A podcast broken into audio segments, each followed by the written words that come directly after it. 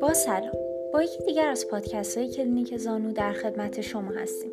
امروز می‌خوایم راجع به کفش طبی صحبت کنیم.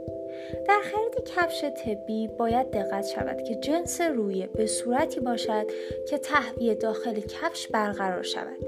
این تهویه برای عرق نکردن پا گزینه ضروری است و باید رعایت شود. یکی از ویژگی های مهم که برای کفش طبی در نظر گرفته می شود این است که باید از استحکام کافی برخوردار باشد به طوری که در طول استفاده هر روزه کمتر دچار آسیب شود. همینطور میبایست کفی که برای آن طراحی می شود تحمل وزن بدن را داشته باشد. بخش کفی که برای کفش طبی در نظر گرفته می شود باید متناسب با قوس پا باشد.